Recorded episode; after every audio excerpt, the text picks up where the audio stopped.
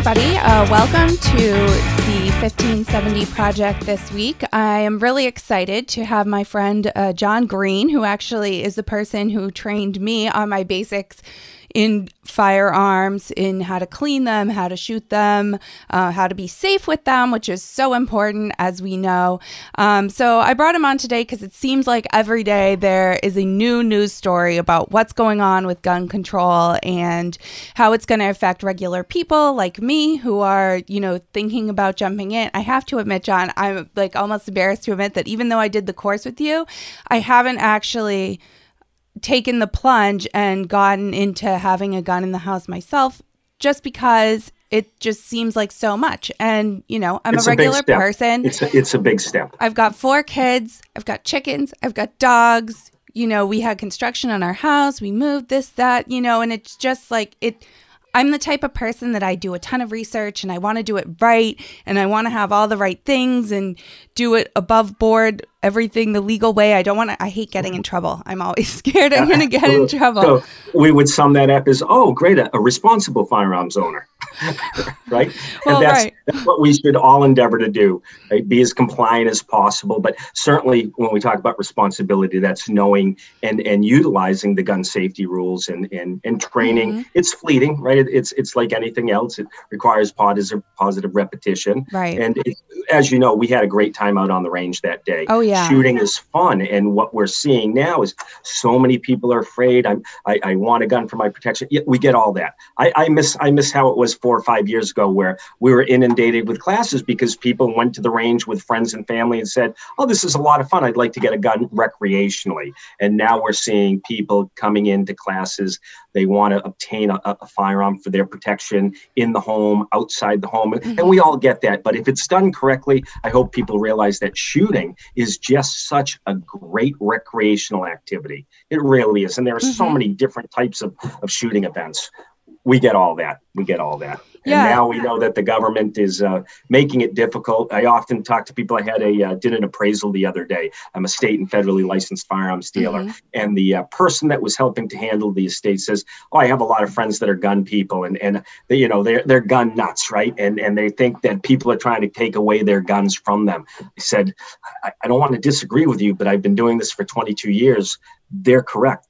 There are people, there are bureaucrats and, and, and legislators that are, in fact, trying through regulatory schemes to take guns away from good people. I think we need to realize we should all be in agreement that there are people that should have no guns. Right, we're Mhm. talking about violent people, people that don't have the mental faculties to to be a responsible gun owner. But why are we trying to take away some guns from some people? Right. It doesn't solve any issues. hmm There are people that probably shouldn't have guns, and uh, and we hundred percent. uh, know that, and that's why we have, contrary to popular belief of some people, we have background checks for for Yes. guns. Um, on almost every single sale already.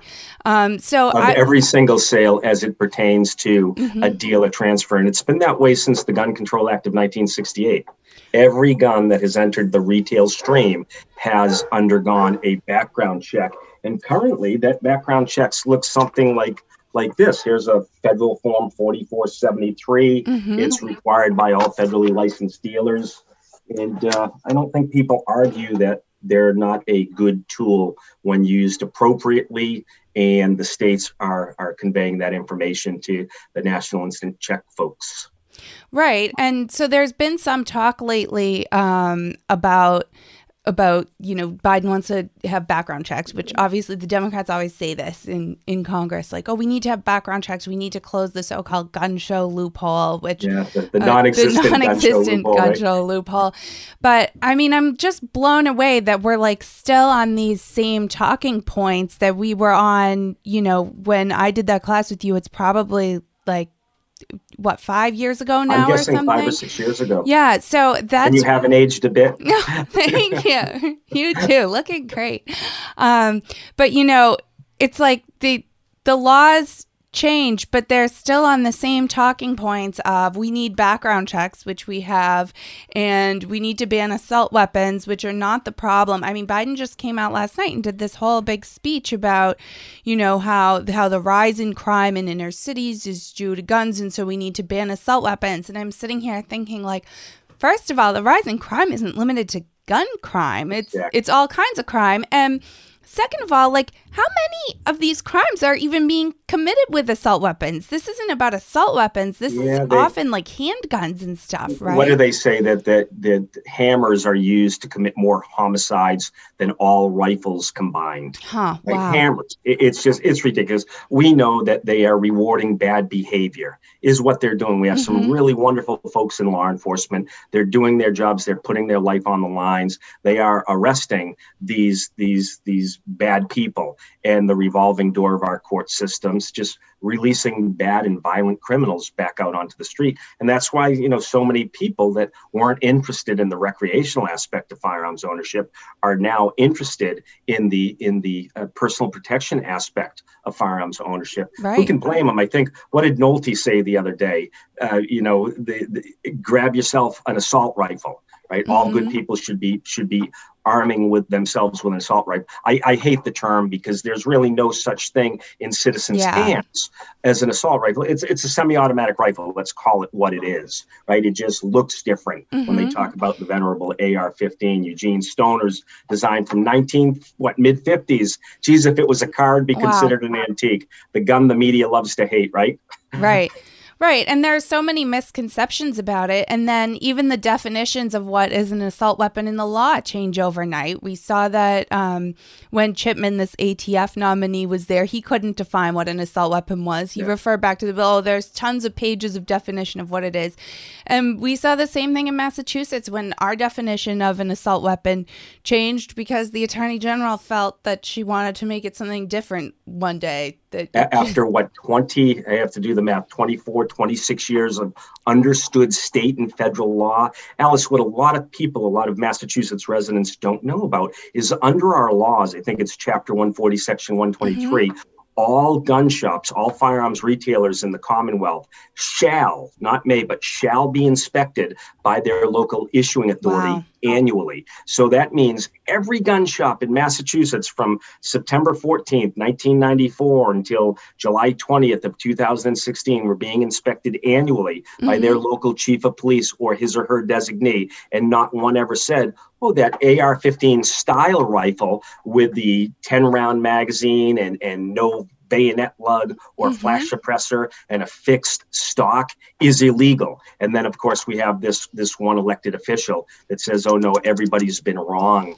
For you know, 26 plus years, they are in fact assault weapons. Right. We now, paid sales tax; those were all reported to the wow. firearms record bureau. It, it's malarkey, is what it is.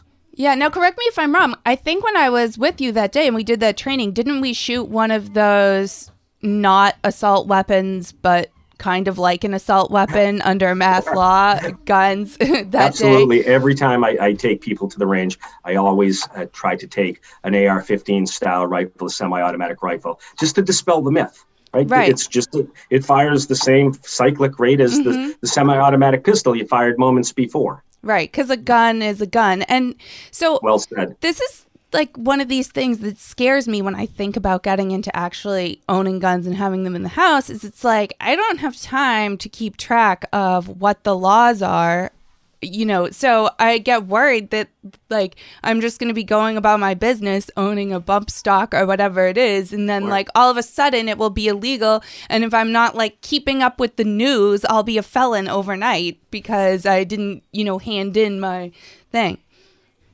It's a very valid concern when we when we look at Massachusetts general law. You know, the laws change overnight? Well, theoretically, they change with the swipe of a signature, right? Mm-hmm. We, we mm-hmm. have hearings and bills and what have you. I get that. You brought up a great point with the bump stocks, right? We had a number of, of elected officials that were highly favored by Goal saying, oh no, this is a good thing and Goal's Goal wants this. No, of course Goal doesn't want this. Right. You're taking you're taking how many citizens, I don't think we'll ever know how many thousands of people in Massachusetts own that piece of plastic. And literally, what the legislature did was they said, okay, first we're going to make that piece of plastic illegal. And then we're going to pass a law, of course, by statute. And then we're going to, to pass a punishment clause in that law that says, you know, possession of this piece of plastic that was legal moments ago, that is now illegal, is punishable by what, 10 years in jail? It, it's absolutely wow. ridiculous. Yeah, so, and that's scary yes, as a regular we, person. Like, so you're at Goal and you follow this stuff and, and keep track of the laws. That's the Gun Owners Action League. If you're not in Massachusetts, it's um, you know, a group that does training, education, follows the legal status of all these different things. And, um, you know, but for regular people who are just, you know, trying to get into firearms ownership or, you know, have a gun for protection or for hunting, like, doesn't that type of regulatory environment like really hurt regular firearms owners? It potentially does. I mean, let's face it, in Massachusetts, we have mandatory safety training. What that means is if you did not hold a license, a, a card, or a FID card, or an mm-hmm. On or before June 1st of 1998, by statute, you have to take one of 29 different approved basic firearm safety courses. We can argue whether that's a good thing or, or, or not a good thing. But the, the point is that all of these classes, because they've been certified by the Colonel of the State Police, must convey to the, the candidate the, the applicable laws on possession, storage, and transportation. Much of that is subjective, right? At, right. at what point do we look at a sex and, and say, oh, well, this is applicable and this is not? Nowhere in, in any of our requirements, whether set forth in statute or regulation, are we required to forewarn the general public that, okay, they passed a law, and if you have this piece of plastic, you're in illegal possession of it, and it's punishable by 10 years in jail. Right. right. So Right, and, and the and class just, is a one-time thing, right? It just happens when you first start out. And if you've been a fi- if you've been a gun owner for ten years and they change the law, like, I mean, you might not even know. Take take a look at this. This is one of my favorite things to, to grab the audience's attention when mm-hmm. we're doing law shows. Blank sheet of paper. I hold this up. I said, "This is state gun law in what now 21 constitutional carry states." Right, so we can say, "Hey, New Hampshire state gun law." Of course, New Hampshire has some state gun laws, but mm-hmm. but they they default to federal law. Federal law for the typical, and I don't know if that's the proper word, for the typical gun owner is fairly easy to understand, right? Right. This is the Massachusetts Law Enforcement Guide to Gun Law and Regulation. Right? Unreal. The last the last eight pages, and I'll show you this, the last eight pages are federal gun law because federal gun law is fairly easy to understand when we're talking about pistols and revolvers and rifles and shotguns. But in mm-hmm. Massachusetts, oh, there's just so much to know and the regulatory aspects can literally change overnight i mean what what the attorney general maura healey did with regard to semi-automatic rifles that was very unexpected and occurred over a 24 hour period so your point that it can change overnight is 100% accurate yeah, and that's scary. And that's, I feel like, so we live in Massachusetts, so we're just unlucky enough to have to deal with this in some ways.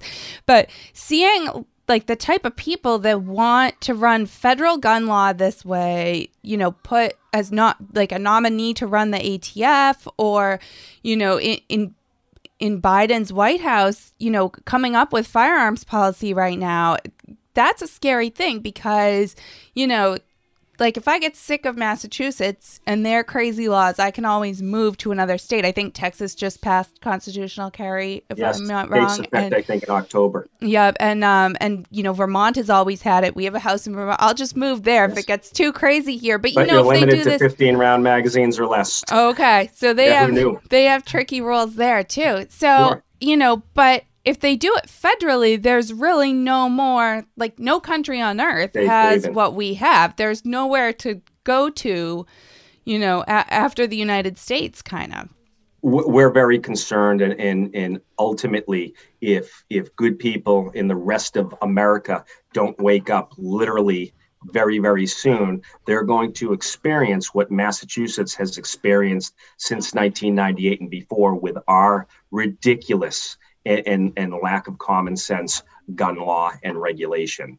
Right? We've been living yeah. with it. We have we're one of the only states that have secured storage laws. Do you know if you fail to secure a handgun or a large capacity rifle or shotgun where somebody who's not yet 18 and doesn't have an FID card could gain access to it, the punishment is up to 15 years in state prison. Wow. We're not talking a, a, a terrible event happening. We're talking right. about law enforcement coming into our home for whatever reason, typically a medical emergency, wow. and they spy a handgun that's not properly secured and you have a you know you have a, a 17 year old son or daughter who's very responsible around firearms because you brought them up to respect firearms uh, and, and the ultimate punishment for that parent or guardian could be up to 15 years in state prison people in kentucky they can't fathom that Right. Yeah. People don't get how bad it, it can become. And, sure. you know, I, we look at sort of, you know, we have this 50 50 Senate right now and say, like, oh, phew, nothing can get passed. They're not going to pass any of these crazy bills that are out there. But, like, I just worried that, you know, people have, who haven't experienced a Maura Healey as their attorney general don't really get how how much can change just on the basis of who's in your executive branch, even without 100%. Congress doing anything. I mean, like the power what, of the pen. Yeah, what uh, what are some things you worry about when you see like people, somebody like Chipman, be nominated to the ATF? One of my trusted resources is the National Shooting Sports Foundation. Mm-hmm. The NSSF is to the industry what what the National Rifle Association is to gun owners.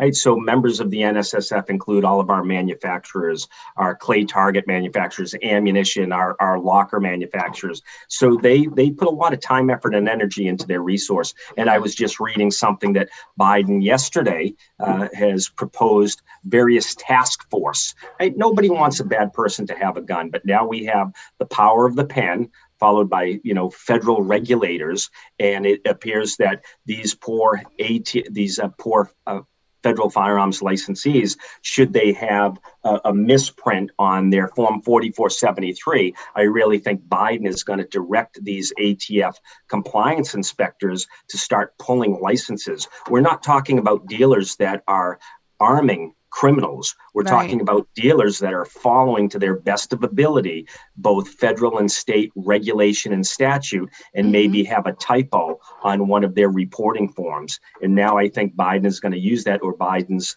you know, compliance inspectors to literally, physically revoke the federal dealers licenses that so many great gun shops have. Yeah. That's scary. That is scary because that's, you know, all about access. You know, I've heard lots of my friends on the left always compare, like, oh, I think it should be just as easy to get an abortion as a gun. And, you know, every time like there's fewer abortion clinics, they worry about access. And like that's the type of thing I think about with gun ownership too, is like if you have to drive, you know, 15 hours away to get to your nearest gun store because they're shutting people down, that is worrisome. I hadn't really thought of it from that end. I had, you know, obviously there's concerns with Chipman because he's talked about going after people who uh, don't pass the background check. Um, you know, saying that we can we can catch people who want guns before they commit a crime. That we can we can find the bad actors the before like they do anything report. wrong. Exactly, like mm. that kind of attitude is is scary. But going after the the dealers as well, that's like very worrisome as well because then even if you're not the person who dared to not pass the background check, then, you know, then that could limit your access as well. Truer words. If they think of it this way federal government is oh you, we're not we're gonna we're not going to to uh, take you on with regard to your second amendment civil rights you know second amendment second amendment but it's worthless if you can't go and physically obtain a firearm for your personal protection or all the other fringe benefits that our second amendment civil rights offer mm-hmm. right supply and demand supply and demand right. that's what i'm most most afraid of most afraid of. Also, this defund the, the, the various police departments. Listen, you and I both know that that is all about trying to centralize law enforcement. Mm-hmm. Federal government wants all the power. They don't want the states to have choices. They don't want states to have power. I think the Biden administration is going after what the, the Missouri or the Mississippi governor because they've just passed laws that say directing their state's law enforcement not to uphold any federal gun regulation. Yeah. And have further stated that any officer that does will be arrested. Right, hmm. something to that effect. Don't quote me on that. Yeah. Right. Of course, that that puts the federal uh, federal authorities on their heels, on their heels, and that's what it's all about: the concentration of power. Right now, and of course, liberals were all thrilled about this during Trump that they ha- had sanctuary cities where they weren't going to enforce federal immigration law. But if it comes to federal gun law, it's upsetting to them that states can do their own thing or or whatever. the hypocrisy is. is just maddening. Right, right. So you know that's um, that's like one po- flashpoint between the states and the government is this sort of Missouri thing where they're saying that they're not going to enforce the federal gun laws. But then on the other side, in some ways, um, the federal government actually upholding the Second Amendment, particularly in the judicial branch, what we're seeing, um, that's actually a positive. And, you know, I had my issues with Trump. It's no secret to my listeners that I haven't always loved Trump. But, like, thank goodness for those Supreme Court justices, honestly, because I feel much better about it knowing that that there are people who aren't these like activists legislate from the bench justices on the Supreme Court who are going to try and dismantle the Second Amendment. And we just saw like this ruling in California saying that they um, that their uh, assault weapons ban is potentially unconstitutional. Yes. So what and does now the the yeah. en banc from the ninth uh, ninth circuit has has upheld the uh, California assault weapons ban. You know, and that's just another peg moving it forward to uh, Supreme Court. Listen, we we had the Worman versus Healey decision or the Worman versus Healey case. Uh, surrounding our assault weapons ban here Right. in Massachusetts, I know that that Goal and the NRA paid hundreds of thousands of dollars getting that all the way up to the Supreme Court. And unfortunately, in June of 2019, the Supreme Court denied that case, Mhm. along with I don't know eight or ten other Second Amendment related cases for for that that that year. right? So now we're hopeful that there are other cases, and of course, this is one of the premier cases that is Mhm. absolutely going to have to drive the case further to the Supreme Court. Whether or not they hear it or not is is another different thing. right. We also have what uh, the uh, New York State Rifle and Pistol Association versus uh, the, the name escapes me, which deals with the carrying or the possessing of firearms outside of one's home. Interesting. Yeah, Yeah. so there's some there's some interesting cases moving forward, and of course, the Supremes did agree to hear the New York State Rifle and Pistol case. Okay. So we're we're optimistic on that. Yeah. So the California one, if that ends up going to the Supreme Court, will that potentially affect the Massachusetts ban as well? The assault weapons ban. One hundred percent. one hundred percent. So, uh, and and that's where it ends. It, it ends at the at the United States Supreme Court. So, if this case from California, and the name will probably change before it gets there, is Mhm. actually heard by the, the the Supremes, and they they you know their judgment uh, applauds the Second Amendment civil rights, stating that yes, the semi-automatic gun, guns in common use, are Right. protected by the Second Amendment. Then what that means to Maura Healey, and of course I'm not an attorney, just try to be well read, is that Massachusetts will once again have the choice. Our responsible citizens will have the choice as to whether or not they own these semi-automatic rifles and pistols and shotguns that are capable of holding more than some unique number of cartridges. Right. Or, you know, whether a gun has like certain features and Features, accessories on exactly, it. Like you put on or- one or- accessory or and you take it stock. off and you're inside and outside the law. It's like a scary thing. Uh, we had i'll never forget uh, the author of, of uh, the, this book here the law enforcement guide to firearms law mhm. Had a statement. He says in massachusetts we'll issue somebody a firearms identification card and that allows them to possess a 12 gauge shotgun loaded with 10 rounds of, of double aught buckshot right? So if we mm-hmm. do our math that's what nine times five? So that's 45 nine millimeter bullets coming out of the gun at once. Wow. but they won't trust you with a 38 caliber five shot revolver carried in your pocket on a public way. It's just we know you and I are intelligent folks. There's Mhm. no rhyme or reason. We have bureaucrats and elected officials that are in some cases very intelligent folks. They're they're familiar with the subject matter who don't want you and I to have the choice as to whether or not we own guns for lots of different reasons. And then you have your legislators and bureaucrats that just base everything on emotion rather than the data. And unfortunately, that never works out for for the good, responsible citizen. It just never Mhm. does.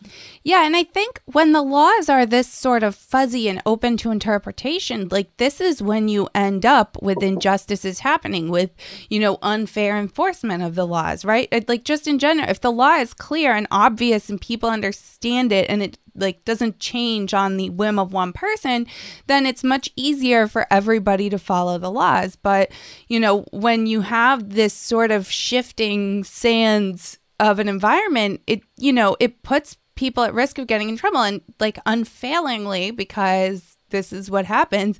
It's always like the people who are poorer, who have less time. I mean, I would, I heard statistics saying that lots of the newer gun owners right now are people of color and women 100%. and people who haven't owned guns before who have less experience in this. And I worry that that's the people that this is going to hurt. Like the people that our Democrat friends always say they want to help, like that that this is this is who's going to end up getting caught in the middle of these like sort of gray area laws. That's who's going to you know not be able to pay for good lawyers and who's not going to have time to to keep up with all the changes because like regular people don't always who aren't you know doing this very seriously or don't have tons of years of experience in this.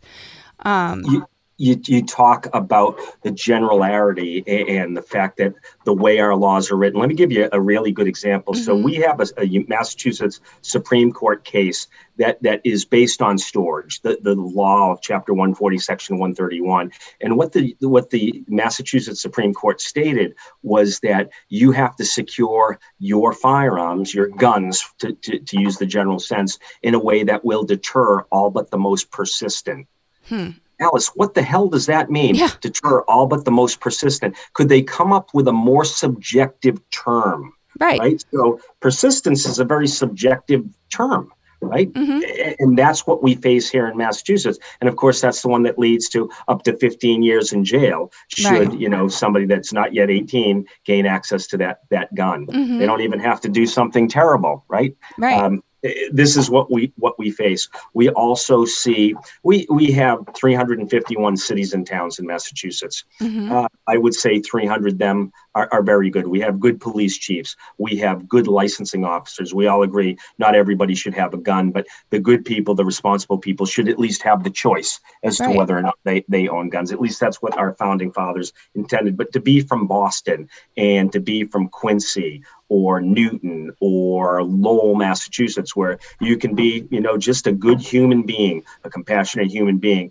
and they make it nearly impossible for you to arm yourself when outside your home it's absolutely terrible. Also, we have to remember in Massachusetts, and this is a tough pill for a lot of people to swallow, the fact of the matter is it's been every Republican governor since Governor King. Governor King was a good friend to, to lawful gun owners in the Commonwealth, a very good friend. Hmm. But every Republican governor since that has held that corner office has signed in anti Second Amendment civil rights laws. Hmm. Look at what Cellucci did right after, you know, redefining what guns were and creating all these different classes of licensing and revoking. He revoked all of our LTCs and FID cards in 1998. Wow. We had to start anew right? And then Baker and Polito with regard to the bump stocks and mm-hmm. and you know not censuring the the attorney general, uh, allowing one person to change written law overnight. It's just I, I don't hold a lot of uh, respect.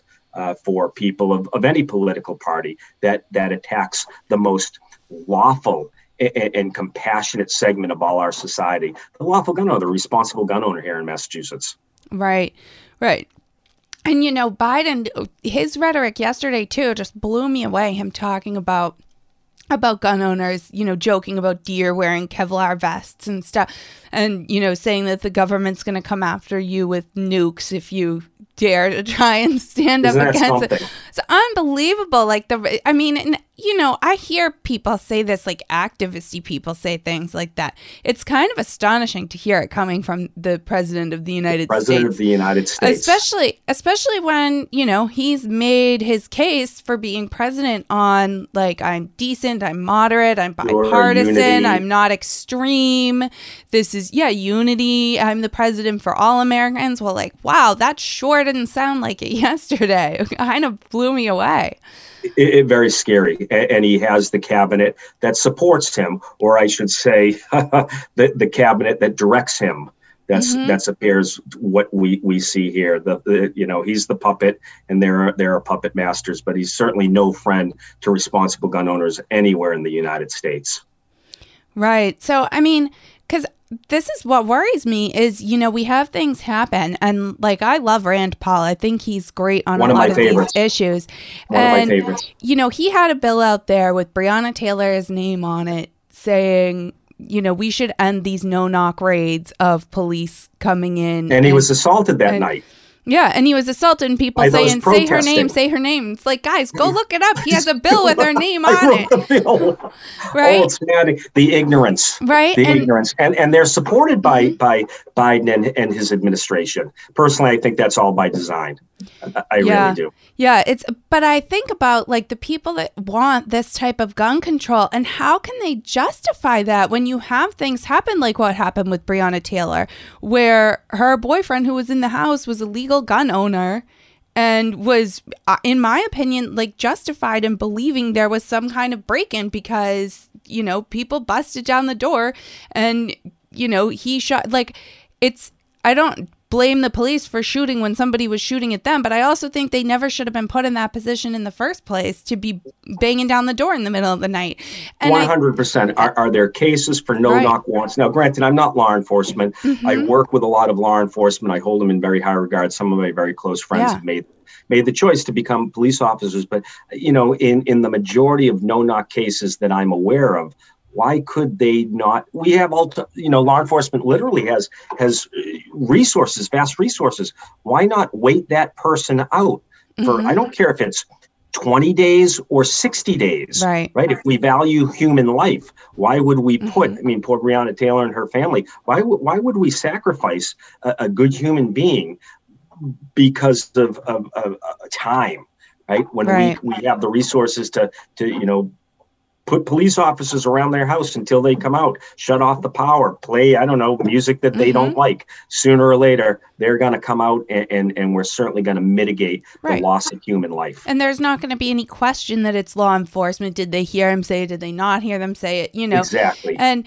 like, I think about this and I think about the laws that gun control advocates want to make you like the most popular rifle in the country illegal and like there'll be a Breonna Taylor a day if they get what they want. Like, how do they envision this working? Like, yeah, if you had a magic wand and you could just make AR 15s magically disappear overnight, like maybe in from everybody from military right. and law enforcement and citizen i mean then then like okay but here in the real world like how are you planning on doing this since there's already millions and millions of them out there like exactly. without without killing a bunch of people like that's what i don't get and putting law enforcement in terrible situations like i said like i think the breonna taylor situation is like I don't think the law enforcement wanted to be getting shot at either necessarily. Of course not. And, Their and, preference and probably mind, would have not been to be there. We don't often get a, yeah. a, a fair shake from media. That AR-15 in your hands or my hands is an assault weapon. Mm-hmm. In the mm-hmm. hands of a police officer, it's a patrol rifle. Hmm. Right. So terminology matters. Terminology matters. That's why I can't stand the term assault rifle. It's a semi-automatic rifle. And of course, the elderly, the elderly don't care if military or cops have them. They want theirs because that's the ultimate protection for for somebody that can't handle the recoil of a of a a, a, a smaller gun, a, a handgun, hmm. if you will. I mean, look at the McCloskeys, where, where right. I found it um, very uh, successful that they defended their lives and their property with the country's most popular semi-automatic rifle. Not an individual's harmed but they had the wherewithal and the presence to to protect themselves. Mm-hmm. And of course, in their plea bargain, they had to give up their their their rifle and their pistol, but they were they were charged and found guilty of a very less less less uh, misdemeanor, and they were able to go and replace uh, their older AR-15 with mm-hmm. a new AR-15. Truly is. NSSF Alice had stated uh, approximately 20 million AR-15s have been manufactured and sold in these United States right. since uh, the beginning of the the former federal assault weapons ban. Right. So I mean, what what do they think the plan is? How are they going to get all these rifles back into, you know, law enforcement hands to be destroyed or whatever? Like I don't I I don't understand like what they envision happening here. I, I think I think I can I can address that because mm-hmm. we're seeing this a little bit on on Massachusetts. So what the federal government ultimately wants to do in in our belief is they don't want to arrest anybody per se. They'll make the object whatever it is a bump stock an AR-15 illegal and if they catch you on something else then they have this additional charge. So they know, you know, law enforcement's not ready to go around knocking on doors or kicking down doors, mm-hmm. you know, in, in, the general sense to confiscate these guns, but they will, oh, we have a harassment report against you, so we're revoking your license. If you don't immediately turn in all your guns, then you're going to be charged with something else. And the and you know, the average hardworking American citizen, like, do I do I lose my house or do I lose my Second Amendment civil rights? Mm. I'm going to give up my civil rights first. I need the roof for myself and my family. And that's a choice that no good American should, no human being, no good human being anywhere on the, the planet should have to make. And this is the plan of, of, of our government. Right. And I mean, how can they think that that will actually make any impact? Like, how many homicides is that going to prevent if they do it that way? Well, guns are easy to build. That's right. the simple fact. They're just a tool. They're mm-hmm. just a tool.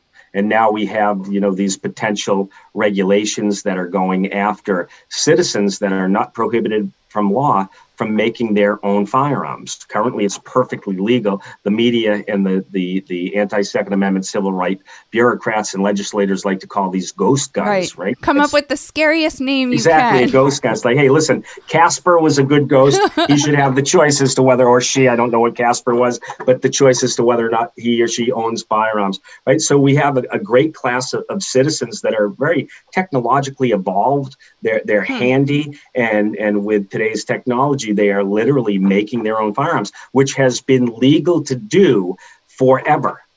Right. Provided you're not federally prohibited. So, I mean, mm-hmm. make a gun, buy a gun. If you're not federally prohibited, I don't see what the problem is. Listen, ultimately, we know that all of these laws, what do they say? There's 20,000, 25,000 gun laws on all the books between state and federal regulations mm-hmm. and statutes. The people that, that are criminals, by definition, ignore law. Right? right? So passing more laws, and I know it's a, a tired argument, but it's the fact. It's absolutely the fact. Good people do good, that's our nature, and bad people do the opposite, that's their nature. Mm-hmm. It's been that way since Cain and Abel. Yeah. So you say, you know, we want good people to have guns and bad people not to. Do you think we we do do enough? Like just to play a devil's advocate, do we do enough to keep the so-called bad people from the people who shouldn't have guns from being able to get them? Or do you think there's more we could or should do we should be better about following up on background checks or something? I, I appreciate that question. So you have people that are going through background checks. Uh, again my, my little segment of the universe is massachusetts intimately familiar with everything gun related here in this state. So we've had a number of reports alleged reports of people that have been arrested and they went to court and their case was found to be not guilty or continued without a finding mm. when these old paper records are being transposed to to you know up to date computer files uh, the department of probation has transposed erroneously the criminal finding. Uh. So these people that should be lawfully able to own guns because they went through the judicial process and the case was dismissed or continued without a finding are getting a guilty finding when NICS or the state of Massachusetts for the issuance of licensing goes and reviews their criminal history, right? So right. so we have that. So I'm very skeptical. Uh, also, I said it earlier, listen, there are some great people in law enforcement. God bless these people. I think many of them are just unselfish and they're mm-hmm. they're literally the heroes in my book, right? They're doing their job. But yet, these court systems, we have a lot of legislators in Massachusetts. Yeah. They don't want to put criminals in jail. I mean, look at the prosecutor out in Suffolk County, right? We're no longer going to, to penalize shoplifters. What did we see in San Francisco last week? Guy walks into a Walgreens or rides in on his bicycle with a trash bag and starts throwing stuff off the shelf into the trash bag and pedals out right? Right. We're rewarding bad behavior. Maybe we're not rewarding it, but we're not punishing it. Mm-hmm. So we're losing our civility, and, and that's that's really unfortunate. Where do you and I go, the civil folks? Where right. do we go? Right. Tom's on the radio in Connecticut right now. They're having a huge problem with a rash of carjackings. The carjackings are hugely up, and they're tracing it back to you know they they said they weren't going to like prosecute teenagers for crimes under like a certain level and so it's all these teenagers are are carjacking cars from like nice suburbs. They're just going through until they find an unlocked car and starting it, like wandering down the street until they find one and then joyriding it. Some of them have died. It's, I mean, like what, how do you, you can't, um, like keep up with what people will do. And when when you refuse to like prosecute things in a serious way it just creates an incentive for bad behavior. Because the perception's out there that we don't care about enforcing the laws.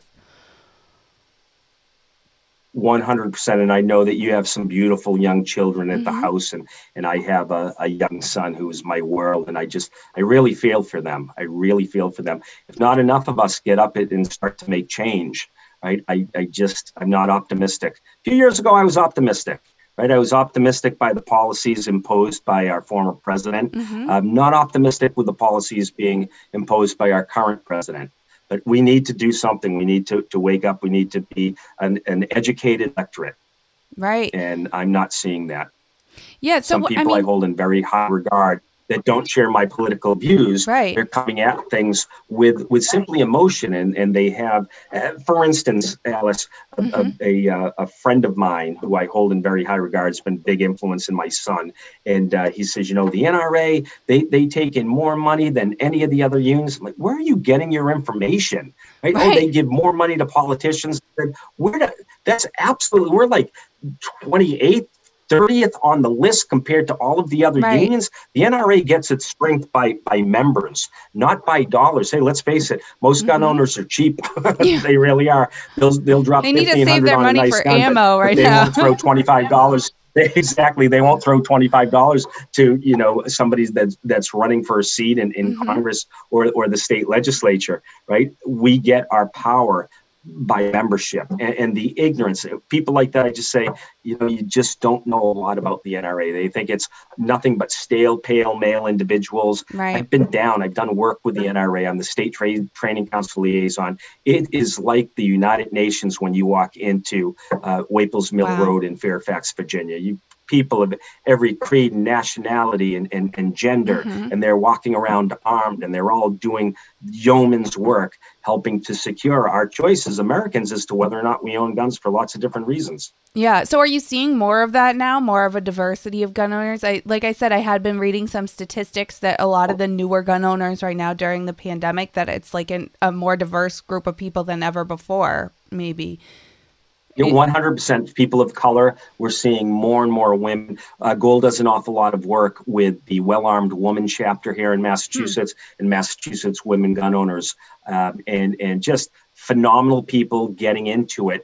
And I'm learning more and more about these individuals, and they're coming from different political backgrounds than I. I'm a, I'm a conservative libertarian, which makes right. it easy, right? Which makes it easy, but it, it's it's done well for me. And, and and they're learning the hard way about what a bureaucrat or a legislature that's hell bent on taking away our Second Amendment civil rights can make. For instance, trying to, to buy a, a, handgun in Massachusetts. For a dealer to sell a handgun in Massachusetts, it has to have undergone underwriter laboratories, uh, UL laboratories testing. It has to be an application made and reviewed by the Gun Control Advisory Committee. We actually have a Gun Control Advisory wow. Committee that was created legislature. Yeah, Republican Governor Paul Cellucci in 1998 hmm. uh, created that that uh, that committee, and then we also have the Attorney General's consumer protection regulations. So ultimately, what that means is if you go to a New Hampshire gun shop, you have 300 handguns in which you get to choose from. In Massachusetts, we have 25. Wow. Right. So that's wild. But but they say, oh, nobody's trying to take your gun. It's yeah. remember we we had this discussion about supply and demand. Right. They're just limiting our choices, and sooner or later, our choice is going to be zero. Right. We're just we're not taking away your right to buy a gun. We're just getting rid of all the guns that you can buy. Totally different. no cause for alarm. Yeah. I mean, you mentioned our exactly. Republican governors too, but you know, in some ways, I think that you know they're reacting to what they see on the ground and living around a lot of liberal people like you said like you know you talk to people that you have a lot of respect for in your daily life and then you hear their opinions on this and it's just it's they just don't know. They're just reacting to like the headlines they see in the news or, you know, Democratic politicians what? saying. And so, I mean, like to me, that's like really where the problem lies because politicians are, they'll do what's popular. Like they don't really, at the end of the day, most of them uh, have a really, you are correct. really strong backbone. So, you know, I think like people who feel the way you and I do, we have to talk to more people about it or something, and and, and try and like combat it there. I, what do you? What do you do when you come across that? When you talk to people that you know are intelligent and you respect them, and and they just like they don't know or aren't interested, and how do you kind of get through to people? I mean, do you just take them out to the range and show them around, or what do you do? that for me that is the easiest way mm-hmm. if i can get somebody to range and let them fire a small caliber pistol or a small caliber rifle at a piece of steel you know 50 or 100 yards away that's just fun and ultimately they realize that a the gun doesn't go off by themselves and b nobody got hurt by the act of firing this gun that mm-hmm. opens up the door. Listen, gun ownership isn't for everybody, and, and, that's what makes you and I such great advocates because we don't we don't require, we don't say you have to own a gun. No, you just have to have you just have to give me the choice, right? right if I want to own a gun or not. So so getting somebody to the range to actually realize because think of the media. AR-15s put a hole in people that are this big, right? When we know that the AR-15 cartridge is only this big, right? Where is it? Right. Just a, a, tiny little, the, the, the size of a tic tac, right? So we can educate them. We can provide factual information. If they want to accept it or not, that that's a different story, right? We need mm-hmm. to ap- appreciate things based on fact and science or fact, because science isn't always fact, right? Rather than emotion. It goes mm-hmm. back we have some legislators that are very intelligent. They know their subject matter, but it's all about power. They want to have all the power. Then we have another handful of legislators uh, that that base everything on emotion. And as you say, you know, they they want to they're going to choose whatever the popular statement or act is for that day. Mm-hmm. Be damned our Constitution and our Second Amendment civil rights. All of the data favors the responsible gun owner. I don't care what the subject yeah. matter is. All of the data favors that responsible gun owner. So then it boils down to a question of integrity. You know, you're you hold this oath of office. Are you going to uphold the United States Constitution or are you not? Are you going to work against it? And unfortunately, we see too many Republicans and Democrats in Massachusetts, anyways. Not all of them. We have some very pro Second Amendment civil rights Democrats and very pro 2nd mm-hmm. Amendment uh, civil rights uh, Republicans in, in the state of Massachusetts. We may not agree on everything, but but who does? And that's mm-hmm. that's the ultimate goal: trying to get through to the people that refuse to uphold the Constitution. And I get it; they need to be educated, but why are they turning down that education from mm-hmm. from groups and folks that have nothing but integrity for the subject matter?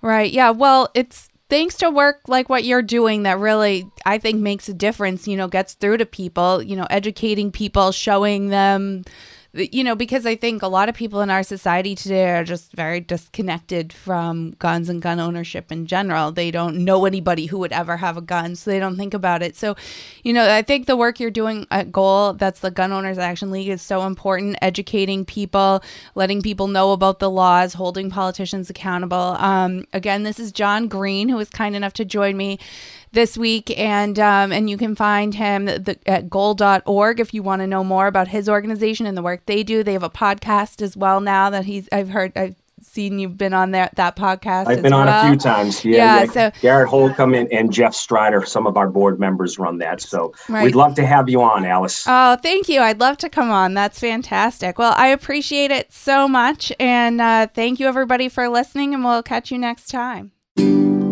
Clouds rolled in and I said, Must have brought the rain from Boston. But you looked at me and I felt the sun.